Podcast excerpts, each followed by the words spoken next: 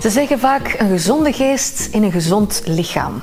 Kan psychologische begeleiding ook preventief zijn? Wel, ik vraag het aan psycholoog Koen Lowets. Dag Koen. Hallo. Mentale gezondheid, het is minstens even belangrijk dan fysieke gezondheid, denk ik. Hè? Ja, absoluut. Hè. Zoals je zelf zei, een gezond geest, een gezond lichaam is iets uh, wat cruciaal is voor je gezondheid. Ja, maar wat toch niet iedereen bij stilstaat, denk ik. Hè? Nee, ik denk dat er nog altijd veel te weinig aandacht voor is uh, en dat wij zelf ook als mensen daar veel te weinig mee bezig zijn. Dus ik denk dat het goed is dat we daar eens over gaan praten. Ja. Is dat omdat er nog altijd een soort van taboe overheerst? Goh, ik denk uh, zeker een taboe, hè, uh, absoluut. Maar ik denk dat heel veel mensen ook gewoon er veel te weinig over weten en ook niet goed weten hoe dat ze ja, kunnen werken aan hun geestelijke gezondheid of hoe dat ze dat zelf op peil kunnen houden. Of wanneer ze daar eigenlijk uh, hulp voor moeten zoeken. Want wie komt er nu eigenlijk zo naar de praktijk van een psycholoog? Goh, dat is een hele goede vraag. Ik denk, ik zie in mijn praktijk uh, mensen van allerlei soorten strekkingen. Uh, burgers, uh, kinderen, jongeren, met allerlei soorten vragen. Um, dus ik denk dat dat heel divers is. Mm -hmm. En wanneer komen ze? Is dat op tijd of meestal veel te laat?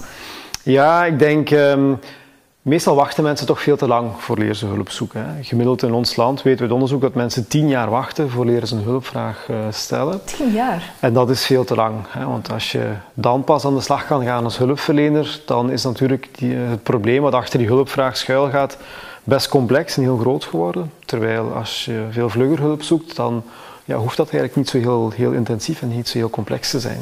Wanneer maak je dan best een afspraak bij de psycholoog? Is het als je bepaalde signalen voelt, als je je niet goed voelt in je vel na een week of na een langere periode? Ja, Goh, ik denk um, daar is niet meteen zo'n eenduidige tijdslijn op te zetten. Ik denk um, het is niet nodig dat je voor elke negatieve gedachte of negatief gevoel naar een psycholoog holt. Hè, want ik denk dat hoort ook een stukje bij het leven. Maar ik denk wat wel een goede richtlijn is van als je merkt dat datgene waar je last van hebt, als dat begint jouw dagelijks leven te verstoren. Je kan daardoor minder goed op het werk functioneren of je begint te merken dat dat voor spanningen zorgt binnen je gezin. Dat het dan wel aangewezen is om een keer met een professional te gaan praten. Ja. En heb je het dan over, over depressieve gevoelens of gedachten? Of, of waarover heb je het dan concreet?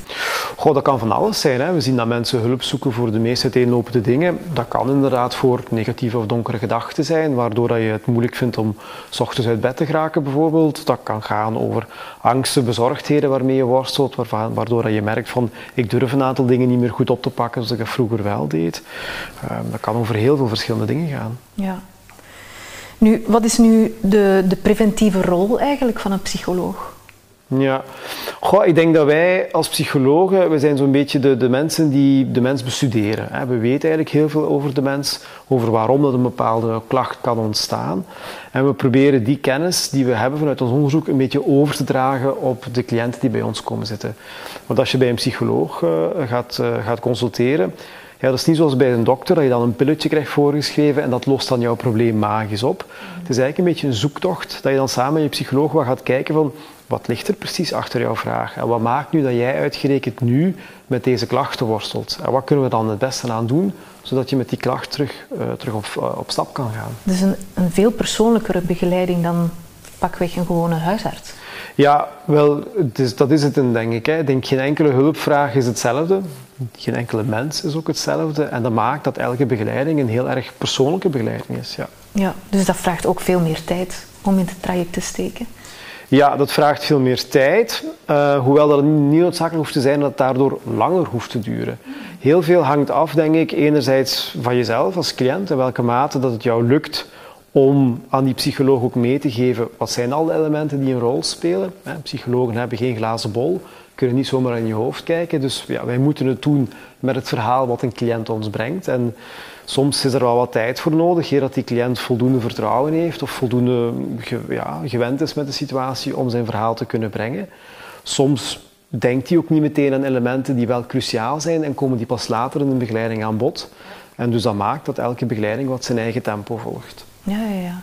Ja, dus het heeft echt een kwestie van, het heeft met vertrouwen te maken. Voordat iemand echt kan praten over zijn gevoelens, dat is niet voor iedereen even evident. Hè? Nee, dat is inderdaad niet voor iedereen even evident. Hè. En dat maakt ook zo'n belangrijke factor die wel meespeelt. Hè. Zeker als je naar een meer ja, intensievere begeleiding gaat, zoals een psychotherapeutische begeleiding, waarin je toch veel tijd met elkaar doorbrengt. En uh, dan is dat zeker een factor die een rol speelt. Ja. En gaat um, de, de afspraak van een psycholoog gaat dat meestal via de huisarts of komen mensen meestal op, op eigen initiatief? Ja, ook dat is heel divers. Hè. Um, zeker als het gaat over volwassenen, dan zijn huisartsen een hele belangrijke figuur waarmee wij vaak uh, samenwerken. Die vaak ook patiënten doorsturen, denk ik.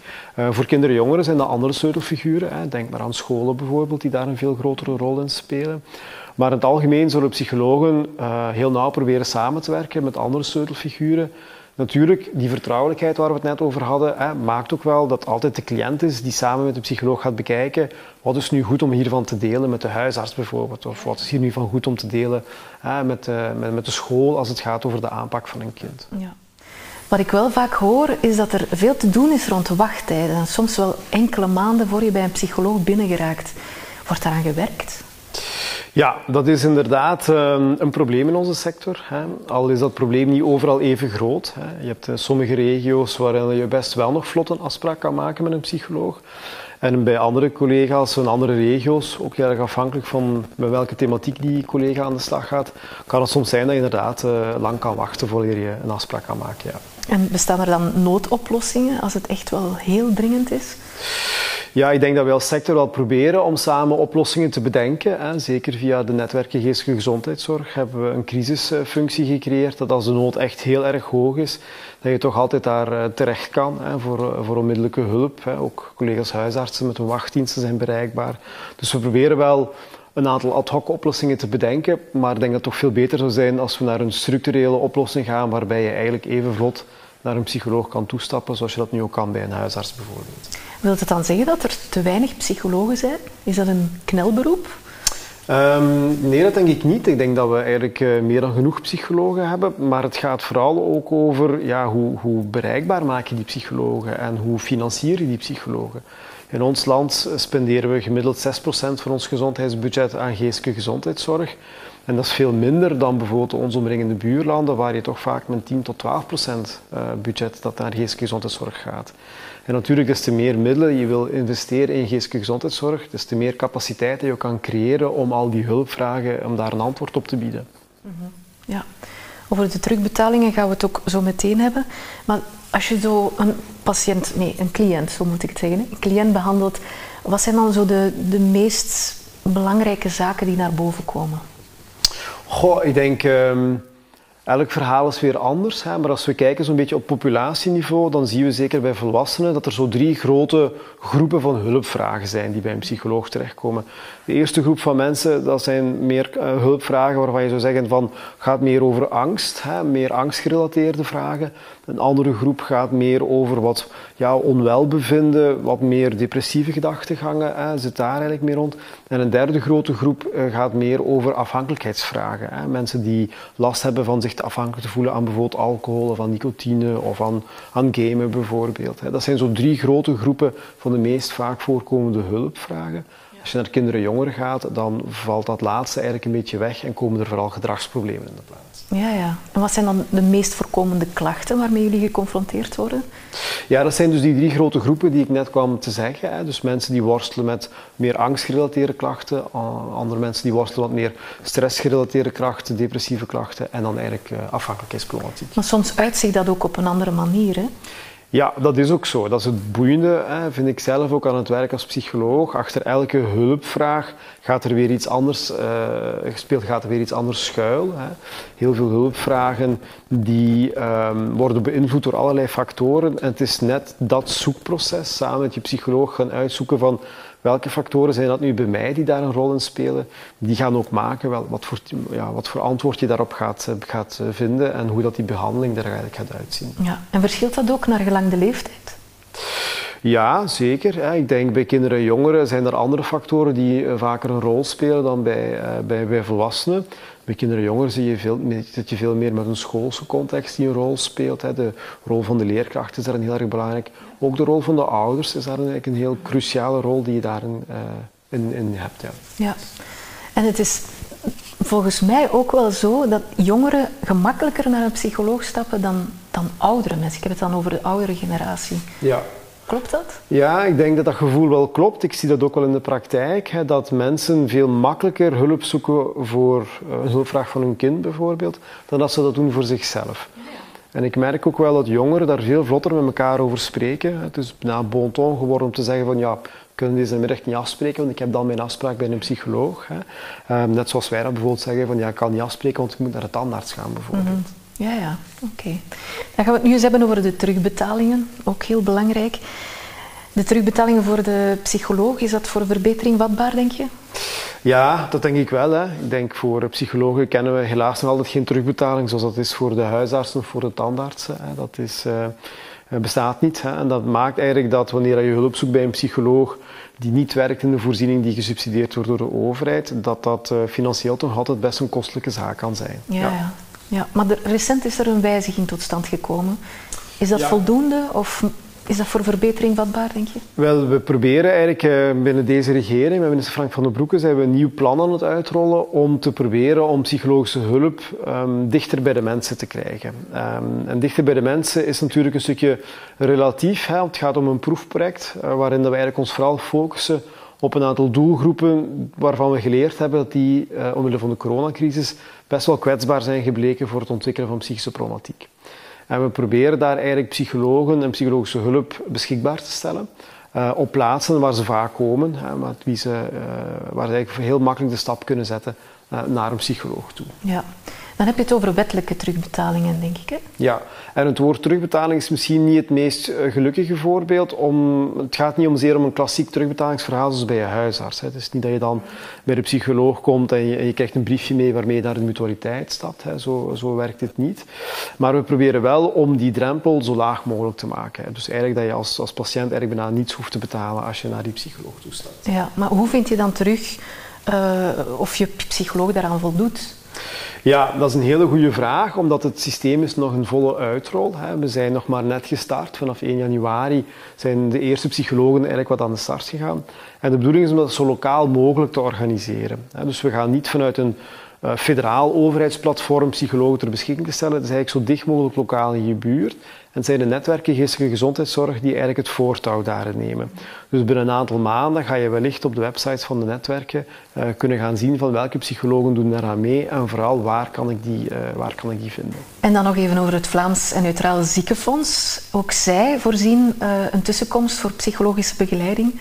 Ben je daar tevreden over? Ja, ik ben daar heel tevreden over. Hè. Ik ben heel blij dat de ziekenfondsen uh, aandacht besteden voor geestelijke gezondheidszorg en dat ze ook hun eigen aanvullende verzekering gebruiken om aan mensen duidelijk te maken dat het goed is om die stap te zetten naar een psycholoog. En dat ze dus ook tussenkomen in de financiële kosten daarvan. Ja, dus dat wordt meer en meer eigenlijk een, een prioriteit van ja, de ziekenfondsen. Ja, je ziet dat heel veel ziekenfondsen daarin uh, in, in aan het zoeken zijn op welke manier dat ze dat kunnen doen. Ze zijn een belangrijke partner ook voor ons om dat nieuwe project uit te rollen.